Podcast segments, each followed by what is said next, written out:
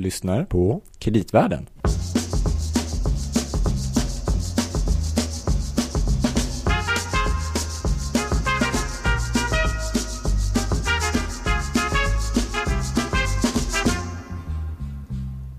Hallå Gabriel! Hej Louie! Vad trevligt. Ja, ses vi igen. Första gången efter valet. Ja, exakt. Det, ja, det får vi prata om efter podden. Men det är ju så att jag har varit ute och handlat. Har du? Och shoppat lite. Ja, du menar att det är kanelbullens dag? Det är kanelbullens Det dag. har du rätt i. Mm. Framför En oss stor har vi dag. eh, nu resterna då av kanelbullar. De var goda. Eh, och det är ju en sån här sak som eh, man har hittat på, eller? Det, eller är det gudgiven dag? Kanelbullens dag? Det Nej. tror jag. Ja. Ja, det tänker jag. Men det är i alla fall bra för en ganska stor bransch Mm. i svensk och generellt ekonomin. Precis, handlarna. Just det. De är viktiga. Eh, och de, eh, ja, de är också viktiga i sådana här tider när eh, man tittar mycket på konjunkturen. Men sen tänker jag så här Gabriel, det är en annan grupp som också är viktig. Om jag ställer frågan så här, hur mår du? Ja, jag mår. Ja. Ja, alltså du menar gruppen poddare? Ja, eller konsumenter tänker jag. Jaha, just det. Ja, men jag känner, man är ju lite orolig sådär. Lite orolig. Ja, för om man kommer ha råd med lika mycket roliga grejer nästa år till exempel. Ja, exakt. Hur man, ska tids, alltså hur man ska konsumera i tid. Precis, du hade råd med kanelbullarna, men kommer du ha råd med semlor? Ja, det är ju den stora frågan. Ja. Som du ställer, Louis Landeman. Mm. Och Gabriel Bergin var det som fick frågan. Men okej, om vi ska försöka höja oss lite och prata mindre om min privatekonomi och mer om den generella läget för branschen då, som säljer Ja. saker. Mm. Och även lite grann, tänker jag, hur mår Sveriges konsumenter? För det är ju ganska intressant eftersom det påverkar rätt många företag ju, som vi är intresserade av. Visst. Och då är det så fint så att vi har ju en gäst här idag som vi tänker ska hjälpa till här och berätta lite mer för oss. Johan Davidsson, välkommen hit. Tack så mycket. Du är chefsekonom på Svensk Handel. Ja, det stämmer. Då kanske en del frågar sig, inte alla tror jag, men en del kanske undrar vad är Svensk Handel för någonting? Ja, Svensk Handel är en bransch och en arbetsgivarorganisation. Eh, Så att vi bedriver påverkansarbete mot politiken. Så att. Det är branschdelen i hela, lobbyarbete om man så vill. För handelns företag ska få så bra förutsättningar som möjligt. Eh, Sen har vi också den här arbetsgivardelen där vi förhandlar kollektivavtal. eh, Och eh, ger råd och stöd till våra medlemsföretag i den typen av frågor. Och alltså är ni en stor organisation? Hur många medlemmar pratar vi om? Eh, Vi har ungefär lite knappt 9000 medlemsföretag. Eh, Så den är hyfsat stor. Eh, Och med ganska många anställda då får man gissa. Ja, det är det absolut. Det är närmare 300 000 anställda i våra företag. Vi har de flesta stora aktörerna inom handeln. De som man lätt kan känna igen som konsument. Hennes Mauritz, Ikea, Ica, Axfood och så. Eh, Sen har vi hela partihandeln också. Den är kanske lite mindre känd för konsumenten. Partihandeln är alltså typ grossister? Eller vad Ja, det grossister för? sa man förr i tiden. Precis. Just Mm. Just det, det är en viktig grupp som man, men den kanske man inte tänker på på samma vis, eller? Man möter dem indirekt när man går på restaurang till exempel. Ja, det gör man. Precis. Gör man? Då har vi grossister på livsmedelsområdet ja, som Jaha, det levererar till restaurangerna. Så är det. Mm. Mm. Ja, men en stor och viktig grupp. Det är de som importerar ofta till Sverige. eh. Och eh, säljer vidare då till, inte bara till handeln, utan partihandeln säljer vidare till tillverkningsindustrin också, offentlig sektor och andra företag som inte är handel eller tillverkningsindustri. Så det är en jättestor del av ekonomin. Hur stor andel av liksom era medlemsföretag är rena e-handelsbolag? Eh, Bland våra medlemsföretag är det inte en jättestor andel, det är det inte, men eh, som är renodlade som du frågar om. Eh, Däremot så har ju de allra flesta e-handel i någon form. De flesta är så kallade omnikanal. Man säljer både i fysisk butik och via nätet. Och den, den andelen är ungefär 40 procent, 35-40 procent, som har e-handel liksom i någon form. Eh, Men de renodlade e-handlarna har vi drygt någonstans runt 250 av de här knappa 9000. Men annars, man delar in lite så här dagligvaruhandel och sällanköpshandel och sånt där, eller? Ja, det är bra att ha koll på de begreppen innan vi börjar prata vidare här. Dagligvaruhandeln kallar man då egentligen matbutikerna med ett enklare ord. Så här, där vi köper maten till vardags. Ica. Dagliga handel. Ja, precis. Ica, och Coop, och Axfood, Willys, Hemköp och de här. Eh, Och sällanköpsvaruhandeln är ju allt annat kan man säga då, enkelt uttryckt. Allt som inte är livsmedel. Där har vi kläder och skor, hemelektronik, möbler, heminredning och så. Allt, allt det är sällanköpsvaruhandel. Just det. Och det mesta av handeln idag sköts fortfarande fysiskt, eller? Jag vet inte. Jo, men så är det ju absolut. segment kanske, men... Så är det. E-handeln har växt jättekraftigt eh, de senaste åren. Fick en väldig boost under pandemin, men det är, den absoluta majoriteten är fortfarande försäljning via fysisk butik. Det är ju drygt eh, 80 procent fortfarande som säljs via fysisk butik. Och då tänker vi så här att nu är ju handeln i ett väldigt spännande, eller spännande, men det är ett utmanande läge kanske man ska säga. Då. Det, vi vet ju alla med hög inflation och alla de här sakerna. Men jag tänkte så här, innan vi börjar prata med det så skulle man ju vilja få lite känsla för... Som det har ju varit, ett, tänker jag, det borde ha varit ett par ganska turbulenta år för svensk handel, i alla fall vissa segment med pandemin och allt det här. Så om man liksom tar ett steg tillbaka, hur, hur mår svensk handel idag? Hur, liksom, hur, hur många var det som slogs ut där under de senaste åren? Liksom? Pandemin var ju väldigt påfrestande, framförallt inledningsvis, för hela handeln. Det var ju ingen som riktigt förstod vad som hände. Från en dag till en annan, nästan då, någonstans där kring 11-12 mars 2020, så försvann ju folk från innerstan här. Det kunde vi bevittna som, eh, som jobbade här i Stockholms innerstad. Eh, Folk tog sina datorer och åkte hem, alla som kunde i alla fall, det vill säga alla tjänstemän mer eller mindre. Eh, Så att försäljningen störtdök ju i alla kiosker och livsmedelsbutiker inne i stan, men framförallt då i det vi säger sällanköpsvaruhandel. Eh, Det fanns inte så mycket människor kvar här. Så det var ju en jättetuff och utmanande tid precis i inledningen av pandemin, när allt så störtdök och man inte visste riktigt var det skulle ta vägen. Sen så, tack och lov, då, så kom det ett antal stödåtgärder på plats hyfsat snabbt. Så att säga. Där levererade ju politiken ändå ganska bra. Man hade ju lite verktyg i verktygslådan sedan finanskrisen som man kunde plocka fram. Och det var ju till exempel de här skatteanstånden. Det vill säga man kunde, liksom, man behövde inte betala in sina skatter, så att säga. man kunde vänta lite med det.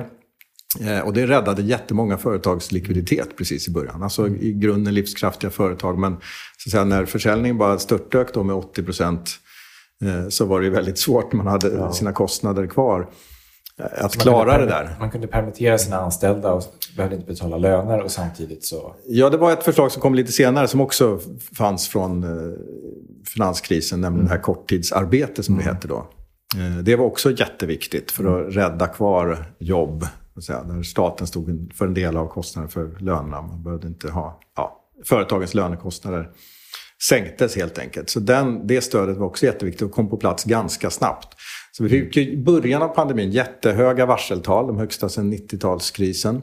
Men sen så tack vare de här stöden så kunde faktiskt jobb räddas kvar. Och vi hade sen väldigt låga varselsiffror och även låga konkurssiffror Mm under pandemiåren. Och man kan också säga så här, en viktig slutsats när vi blickar bakåt, att i genomsnitt för detaljhandeln så, så var faktiskt pandemin innebar ökad försäljning. Jaha. Eh, Och det var ju lite oväntat, det trodde man inte precis i början där när allt rasade. Men det var ju så att hushållen kunde inte gå på restaurang på samma sätt. eh, Eller åka okej. utomlands. Eh, Både resa utomlands, konsumera utomlands. Eh, Så att hotell och restaurang och utlandskonsumtion, utlandsresor. Det drog ju hushållen in på. Man kunde inte använda pengarna där alls på samma sätt. Och Men medan detaljhandeln så att säga, fanns kvar. Man behövde bättra på sitt hemmakontor. Man eh, bättrade på sitt, eh, sina bostäder. Det var mycket möbler och heminredning som sålde jättebra under pandemin. Även trädgårdsprodukter. Eh, Och trätrallar och så har ju alla hört hur det virket tog slut där under både 2020 och 2021 var det svårt att få tag på trall för att alla passade på att bygga. Så att i genomsnitt så, så gick det ändå ganska bra för detaljhandeln. Det var liksom plussiffror i- sett i omsättning. Men ungefär halva detaljhandeln hade ju då ändå hela tiden jättekris. Och framförallt kläder och skor, smycken, klockor. Allt som hade att göra med hur vi själva såg ut. Det var det vi brydde oss betydligt mindre om under pandemin. Vi- satt hemma. ingen som skulle titta. Nej, det var ingen som ville titta. Alla sociala eh, event så här, och, och jobbsammanhang på Teams. Så att det... försvann. Mm. Ja, precis. Byx, byxförsäljning, jättedåligt. Men då var det e-handeln som så att säga tog den. Ja, så var det. Så där blev det också en skillnad. Dels var det en, eh, det blev väldigt tudelat så att säga, mellan vissa vinnarbranscher då, som hade kopplingar till bostaden. Just. Eh, och förlorarbranschen som hade kopplat till hur vi själva såg ut. Sen blev det då, eh, om man tittar på försäljningskanal, så blev ju e-handeln en väldigt vinnande kanal då eftersom man gick och så att säga delvis fick gå mycket mindre i butik. Det var restriktioner mm. för den fysiska butiksförsäljningens förutsättningar. Även om det aldrig stängde helt. Så att säga. Det var inte förbjudet att handla i butik, men det var olika regler hur många man fick vara och, så där, och avstånd. Så att där vann ju e-handeln en enorm tillväxt under både 2020 och 2021. Men sen tänker jag, har liksom allt återgått till det normala sen? För att många är ju till exempel det hybridkontoret och sånt där. Och då tänker jag att klart det är mycket folk inne i stan, men det måste ju ändå vara mindre än vad det var innan varje dag i genomsnitt. Och så, där. så att de här mönstren har ändå förändrats en del, eller? Ja, det har det gjort. Det, finns ju inte jättemycket data på det här. SCB mäter lite grann eh, numera då hur många som säger att de brukar jobba hemifrån. Mm. Och de mätte också hur, om man jobbade hemifrån tidigare då, på grund av pandemin. Mm. Och när den här pandemin orsaken så att säga, har gått ner, man kan mm. inte hänvisa till den för att man jobbar hemma, men då har den här kurvan som handlar om jag brukar jobba hemifrån, den har ju gått upp dramatiskt nu. Mm. Så att där är det faktiskt ungefär 20-25 procent av de som är i arbete i hela arbetskraften som svarar att de brukar jobba hemifrån. Och det, hur mycket det är i praktiken, det vet vi inte, men det är väl åtminstone en dag då i genomsnitt. Jag tänker liksom att i vissa säg, förorter eller någonstans som ligger ja, Kista eller vad det nu skulle vara för någonting, skulle kunna, att handlare där skulle kunna bli rätt drabbade av att folk i genomsnitt inte är där lika mycket kanske. Ja, så, så är det absolut. Eh, så att den, en sån viss effekt finns ju kvar. Eh, samtidigt som då viss mer bostadsnära handel eh, kan faktiskt ha fått det lite bättre. Det, det mm. såg vi på vissa håll under pandemin. Då. Och det kan finnas en liten sån effekt kvar. Men storstadsområden, eller säga, kontorstäta områden kan vi säga. Då. Kontorstäta områden, där, är det, där finns pandemieffekten kvar i meningen att fler jobbar hemma, hemifrån nu än tidigare. Just det. Just det. Om, vi, mm, om vi tittar lite på det här med e-handeln då. Hur ser pandemieffekten ut där? Har vi fortsatt handla lika mycket på nätet eller liksom, har man gått tillbaka? Eller, eh, och hur ser det ut liksom idag eh, för handeln? Ja, sen vi, restriktionerna slopades ju någonstans i mitten av februari i år. Och då, det är klart att då fanns det ett sorts uppdämt behov och en glädje förstås. Att nu, nu kan vi börja bli lite mer som vanligt igen. Mm. Och det är klart att det gynnade ju äntligen då de fysiska butikerna. Eh, och förstås eh, på e-handelns bekostnad, så att säga. Då, då handlar man inte lika mycket på nätet som under pandemin. Det var ju en väldigt väntad effekt. Mm. Eh, just nu då när vi tittar på tillväxtsiffror på vanligt sätt och jämför med 2021, ja då är det väldigt mycket ner, väldigt mycket ras i omsättning för e-handeln då när vi jämför med liksom det tidigare rekordåret 2021. Eh, men det finns ändå ganska mycket av den här beteendeförändringen från pandemin finns ändå kvar i meningen att det fortfarande en nästan lika hög andel av befolkningen som e-handlar varje månad. Men vi, men vi handlar för mindre pengar, så vi handlar lite färre mm. saker än under pandemin. Så vi, vi blandar mer än tidigare nu kan man säga. Eller mer än någonsin kan man också säga. Vi, det är många som e-handlar men inte lika mycket som under pandemin och sen handlar man i fysisk butik igen. Så att E-handeln har det tufft just nu när man jämför sig med 2021 och när det dessutom nu är då en väldigt kraftigt vikande konjunktur.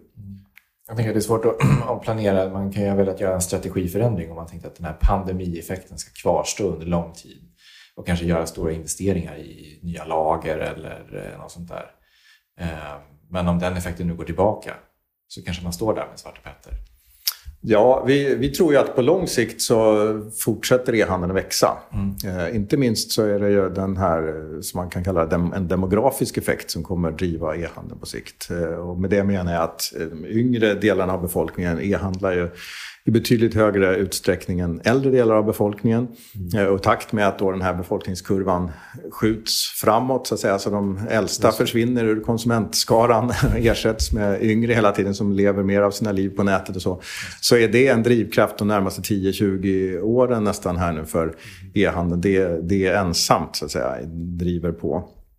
Sen kan det finnas andra aspekter också som har med utbud och bekvämlighet att göra som kan, som kan driva. Men, men det finns underliggande trend som vi fortfarande tror eh, att e-handeln kommer ta successivt mer av försäljningen. Exakt hur snabbt det går, det, det vet ingen. Och nu, nu gör ju så att säga, den här kraftiga inbromsningen i hushållens köpkraft och lågkonjunkturen, den, den gör ju liksom att all konsumtion bromsas väldigt mycket just nu. Så på det sättet blir det ju tufft, både i den fysiska handeln och, och för e-handeln. Men, men om vi tittar på längre sikt, så att säga, om, man, om man nu kunde bortse från lågkonjunkturen, så, att säga, så, så eh, tror jag ändå att e-handeln kommer att fortsätta växa framöver. Men det är jättetufft just nu. Kommer vara i år och kommer vara nästa år också på grund av lågkonjunkturen. Ja, för då skulle det vara väldigt intressant att höra då kring det här hur eh, den här inflationen som har varit så hög i år.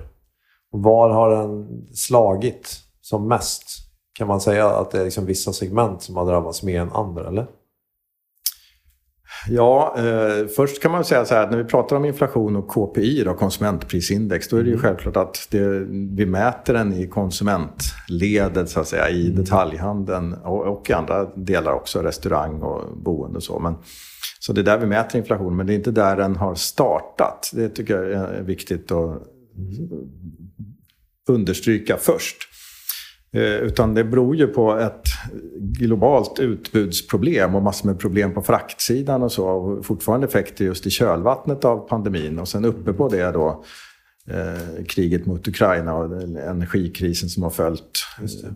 på det som gör allting dyrare i alla led. Eh, och framförallt så är det liksom en effekt som kommer utifrån. Det är, det är inte så att vi har inflation nu för att vi har levt över våra tillgångar och haft oansvariga löneökningar och sådär. Alltså inte som på de klassiska exemplen från 70 80-talet. Det är inte det en inhemskt genererat problem utan det kommer utomlands ifrån så att säga, i, i, i stor utsträckning. Och, och sen, så, ju, sen så slår det igenom alla led så att säga, via importen och partihandeln och sen i sista ledet då via detaljhandeln till konsumenter.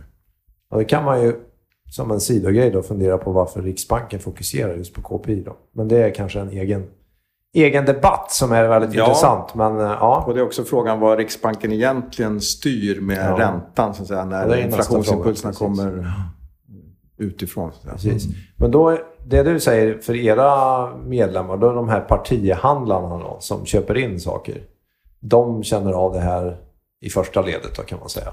Ja, det gör de verkligen. Det mm. finns ett index som är ganska bortglömt eh, men som är väldigt viktigt att titta på just nu. Det heter ITPI. Prisin ITPI, in, ITPI. prisindex för inhemsk tillgång. Mm. Mm. Och det sammanfattar prisbilden från importerade varor som är importerade för att säljas i Sverige och producerade varor som har producerats för att säljas i Sverige. Mm. Det är SCB som väger ihop dem där. Så att, och det, det, blir då ett prismått på den ja, det, det prisbild som partihandlarna möter så att säga, när de importerar eller köper saker så att säga, för att sälja vidare i Sverige. Och det, det är på historiskt rekordhöga nivåer nu. Det har Oj, aldrig varit så högt. Så, nej, man får, det har inte varit så högt någonsin så länge den tidsserien har funnits. Det var inte ens så högt under 90-talskrisen någon gång eller i dess kölvatten. Det, det, det är liksom all time high på den där indexet. 28 procents uppgång i pris eh, under andra kvartalet i år. Och det är liksom den prisbilden nu då som partihandeln möter. De kan ju inte höja sina priser med 28 procent. Utan de höjer, man försöker i första hand behålla marginalen i kronor räknat. Och så får man liksom glömma sin bruttomarginal. Eh, och sen höjde partihandeln ungefär 12-14 procent under andra kvartalet. När man mötte en pri, egen prisökning på 28. Mm. Och sen så köper ju detaljhandeln av partihandeln. Eh, och de kan ju inte höja med 12-14 rakt av som, mm. som var partihandelns pri, egen prisuppgång då, eller möta det. Utan parti, dagligvaruhandeln och sällanköp höjer betydligt mindre. Eh, och i genomsnitt var det drygt 5-6 procent bara då under andra kvartalet. Så det blir en press i hela, för att sammanfatta det, det blir en väldig press i hela ja, den här värdekedjan där liksom alla tar en rejäl smäll. Mm. Vilket faktiskt i slutändan gynnar konsumenterna trots att man då upplever såna höga prisökningar även i Re Relativt sett gynnar konsumenterna? Ja, trots att man upplever så höga ökningar. Men får man fråga, det här ITP, vad är det som driver den här 28-procentiga ökningen? Går det liksom att komponera ut? Ja, då kan man dela upp den då på importprisindex och producentprisindex. Och väldigt mycket är ju importen som driver upp. Den är mm. kanske 30 procent upp då under andra kvartalet. Och då spelar ju kronförsvagningen en väldig roll. Kronförsvagningen mot dollarn framför allt. Den bidrar till att driva upp importpriserna. Men det är ju även de här fortfarande väldigt, väldigt höga fraktpriserna som driver upp importpriserna. Och att, som jag nämnde, det är ju liksom en global utbudskris och mm. energikris i stora delar av Europa. Så att importpriserna drivs ju upp av att det, liksom, produktionen är ju dyrare i stora delar av resten av världen också. Ja. Plus att frakten är dyrare och att kronan blir svagare mot dollarn. Så det är många effekter som driver upp importpriserna. Men det, det där som du säger, det är lite läskigt, men det skulle ju också kunna innebära att vi kommer att stå inför mer höjningar eftersom de här bolagen, okej okay, du kan ta den där smällen på kort sikt, men det kanske över, du får liksom smeta ut en kostnadshöjning mot konsument på lite längre tid. Men någonstans i slutändan måste du ändå uh, hämta tillbaka en del. Eller har jag fel? Eller, eller klarar man av att ta den marginalsmällen? Nej, det, det, har du rätt i. Och jag tror att det liksom, tyvärr måste nog bli värre först innan det kan börja bli bättre. Mm. Uh, vi tror väl också att inflationen då, om vi pratar med den eh, och mäter, fortsätter att mäta så där, konsumentledet. Ja, men den borde kunna börja falla tillbaka åtminstone under andra halvåret näst, nästa år. Andra halvan eh, nästa år? Okay. Ja, kanske, ja. kanske lite tidigare. Men, mm. men eh, det är nog tyvärr många effekter kvar. Det finns en eftersläpning som du är inne på i alla de här mm. kontrakten. Både när man importerar och när man teckna kontrakt i hela värdekedjan inom Sverige också, mellan partihandel och sen till detaljhandel och sådär. Så, så jag, mm. jag, tror inte vi har sett det fulla genomslaget mm. än. Det, jag, jag instämmer i det. Fasen Gabriel, det här låter ju inget bra. Frågan är hur konsumenterna reagerar på den här, de här prishöjningarna som ändå sker. Och är det så att man slutar handla nu då eller kommer man helt enkelt kräva genom avtalsrörelser som stundar högre löner för att kunna fortsätta handla ungefär som man, man vill? Ja, den första frågan då, om man slutar handla, nej det gör man inte förstås helt och hållet, men man styr om sin konsumtion kraftigt just nu skulle jag säga. Mm. Eh, och man prioriterar ju betydligt hårdare, håller mycket hårdare i plånboken. Därför att den, den reala köpkraft man har, så att säga, den är ju mindre nu när man har samma inkomst men, men priserna eller utgifterna är, är högre. Så det har vi ju sett redan. Det är ett ganska massivt fall i fasta priser som man säger. Då. Antalet saker enkelt uttryckt som vi köper inom sällanköpsvaruhandeln. Mm. Det, har, det har fallit eh, jättekraftigt nu under, från maj till augusti. Och i augusti var det faktiskt 9 procent minus jämfört med förra året. Oj, sådana, stora ras har vi inte haft i, i fasta priser liksom sedan 94. Och det, är trots då att man inte har kunnat ta ut den fulla effekten av de här importpriserna. Ja, och ja. före Riksbankens megahöjning. Precis. Innan den har slått igenom fullt ut i ränte, räntevägen via bolån och så. Mm. Sen prioriterar man då, ska säga, mat förstås. Vi, vi, slutar inte, vi slutar aldrig äta. Så att säga. Utan det prioriterar man. Där är prisuppgången stor, men där håller man också hårt i plånboken. De, de stora dagligvaruaktörerna, där, de ser också faktiskt en, en svagt fallande volym. Men det är kanske en, en knapp, knapp procent nu då, de senaste månaderna. Men där prioriterar hushållen också hårdare och köper billigare saker. Lågprishandeln går bättre. Och man letar mer efter kampanjvaror. Så, så att det blir en väldig press på lönsamheten inom hela handeln, i, i alla delar av värdekedjan. Kommer det att vara ett antal bolag som slås ut här tror du? Det finns en, en väldigt stor risk för det. det. Det beror mycket på faktiskt vad som händer nu de allra närmaste månaderna med elpris eh, eller ja. snarare någon sorts kanske högkostnadsskydd, vad politiken kan är det, lyckas är det liksom leverera många, där. Är det många av era företag som är väldigt liksom, exponerade mot det? Eller? Man ska säga framför allt de lite mindre dagligvaruhandlarna. Alltså mm. livsmedelsbutiker som måste ha kyl och frys eh, igång dygnet ja. runt. Så att säga. De ja. släcker man inte när man går hem för dagen. Utan de är på kan inte bara köpa natten. Hela eller? tiden, nej. så att där är, det, där är det väldigt tufft. Det har vi redan sett något kan man säga enstaka exempel så här långt då, men en lanthandel som säger att de kommer slå igen för de vet att eh, alltså deras fastpris elavtal löper ut mm. kring årsskiftet och de säger att det kommer absolut inte gå att höja från vad de kan ha haft 80 öre till 3-4 kronor. Mm. Det, då går det, det inte runt. Så att en del mindre aktörer, ska jag säga framförallt, är, där kan elpriset ensamt, om det inte blir bättre ordning på det, vara, vara en sån sak som gör att det tippar över till den tråkiga sidan. Så mm. Sen undrar man, eller det kanske är mer jag då, men vi pratar en del med fastighetsbolag ibland.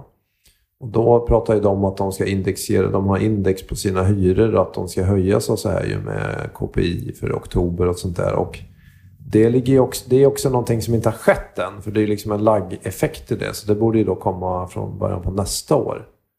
Och där kanske det, man kan tänka sig att det kan stunda en del förhandlingar ändå. Om, man, om nu de här företagen har det liksom tufft.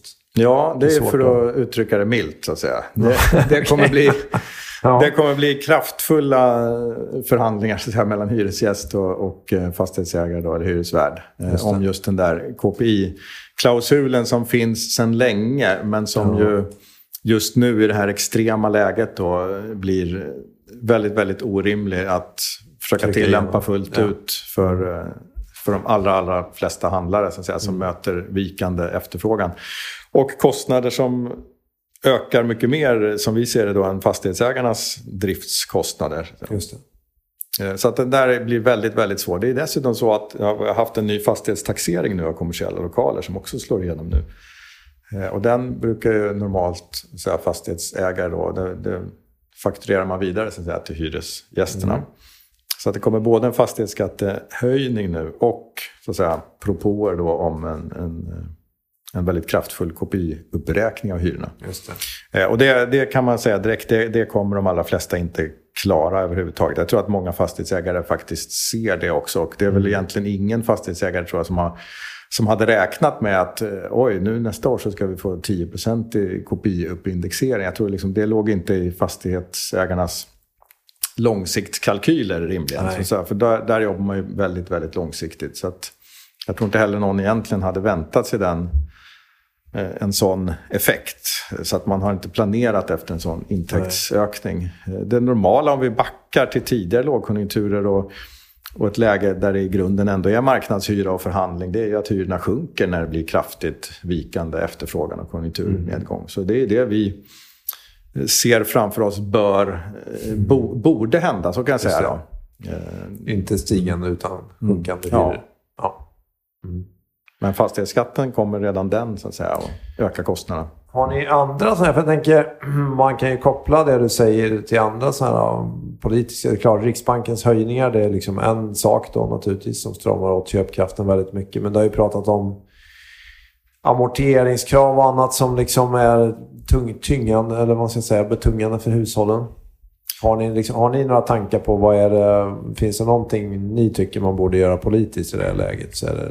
Ja, vi, vi har en liten sån lista som vi jobbar med nu faktiskt eftersom vi ser att det här blir tyvärr igen då en väldigt, riskerar att bli en väldigt exceptionell konjunkturnedgång så att säga, mm. utöver det vanliga på grund av energikris och alla liksom, globala faktorer här som vi inte råder över själva i Sverige. Så att ett slopat, tillfälligt slopat amorteringskrav är ju en ganska enkel och i grunden så att säga, billig åtgärd för, liksom, för politiken att, mm. att besluta om som skulle ge en viss lättnad då för, ja, i stor utsträckning faktiskt, för eh, lite mer pressade hushåll. Det blir ju frivilligt om man vill sluta amortera men så det, det skulle man kunna utforma relativt träffsäkert just för mm de hushåll som har det allra jobbigast eh, med bolånen. Eh, vi tror ju att politiken ska absolut inte så brassa på med en, en enormt expansiv finanspolitik och, och därmed liksom motverka säga, Riksbankens försök att uh, hålla efterfrågan på en lagom nivå för att på något sätt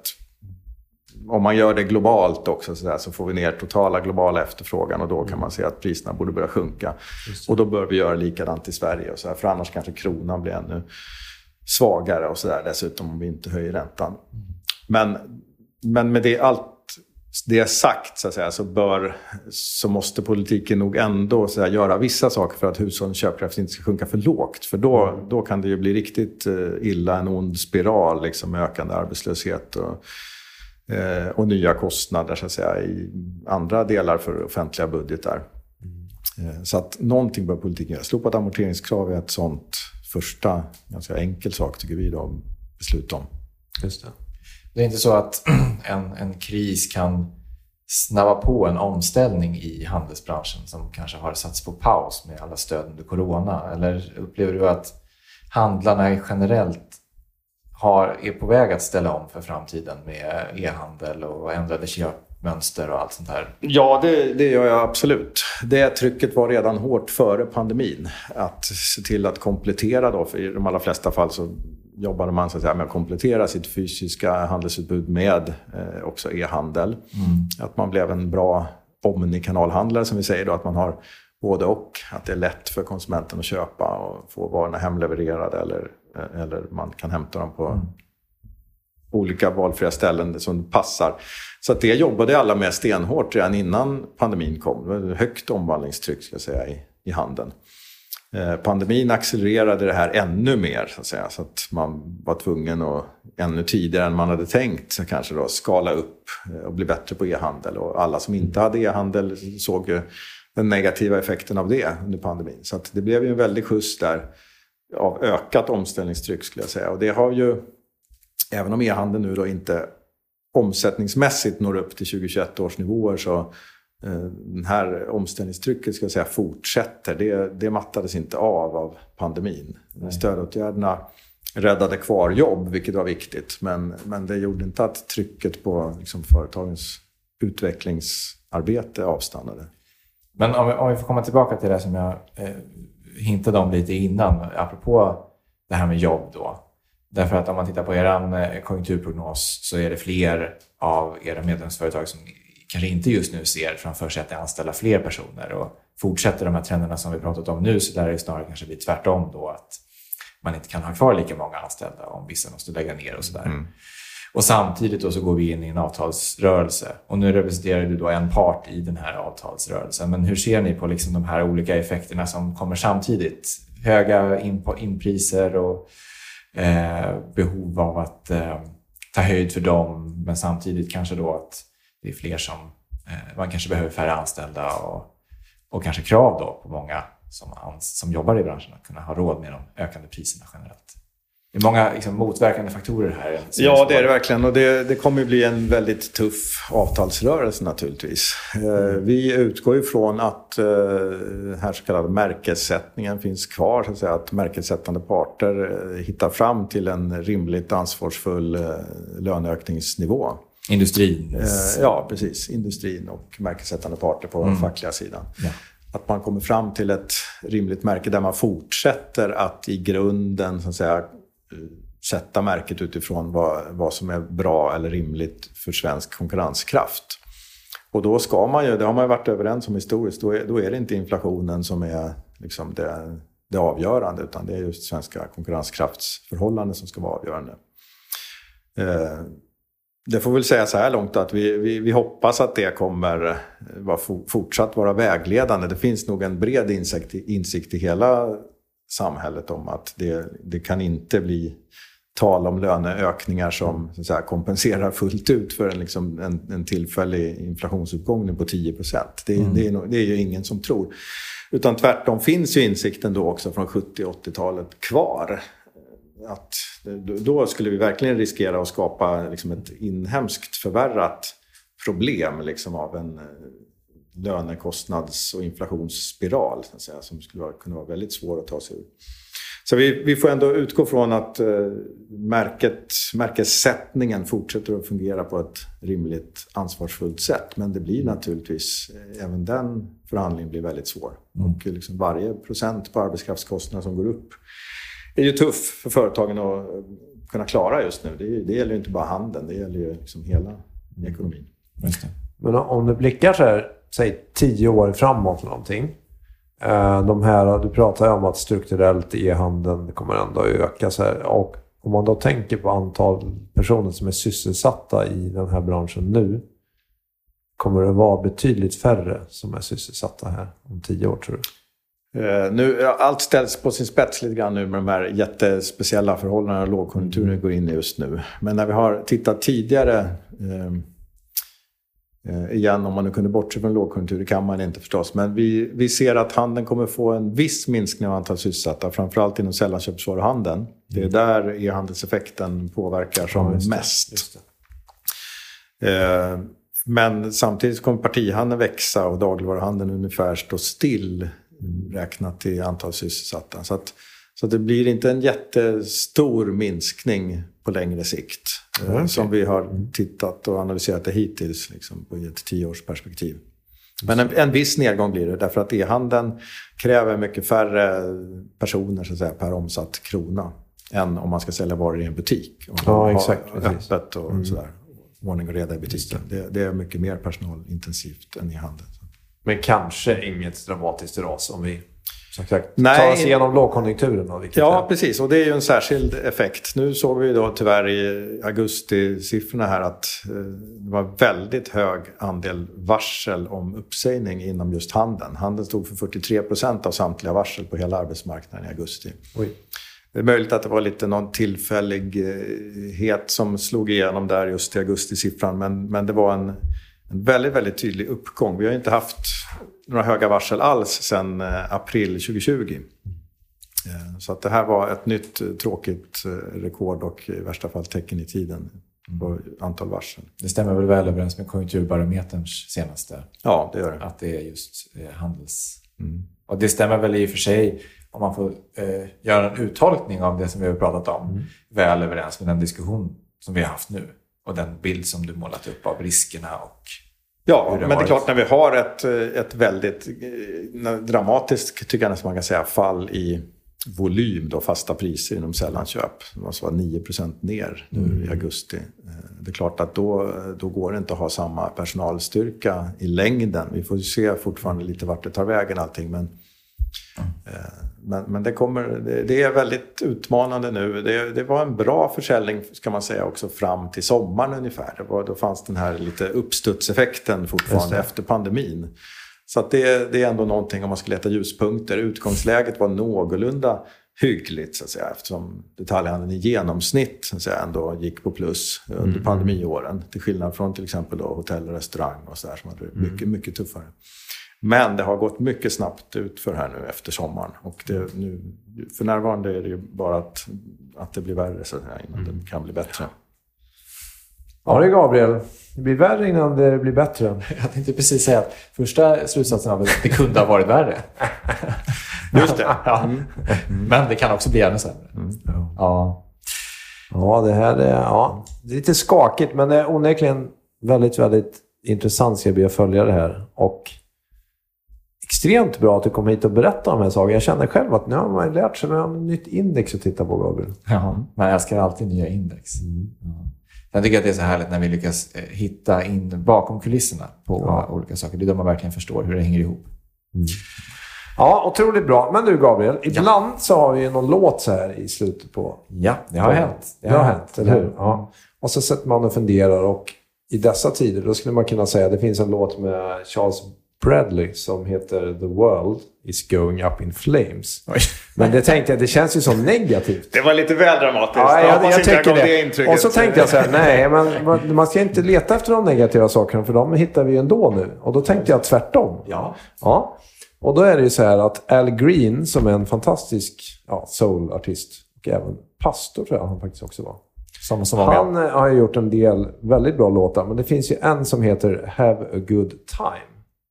Mm. Kan inte det vara lite så här, att vi får lite feelgood så här på?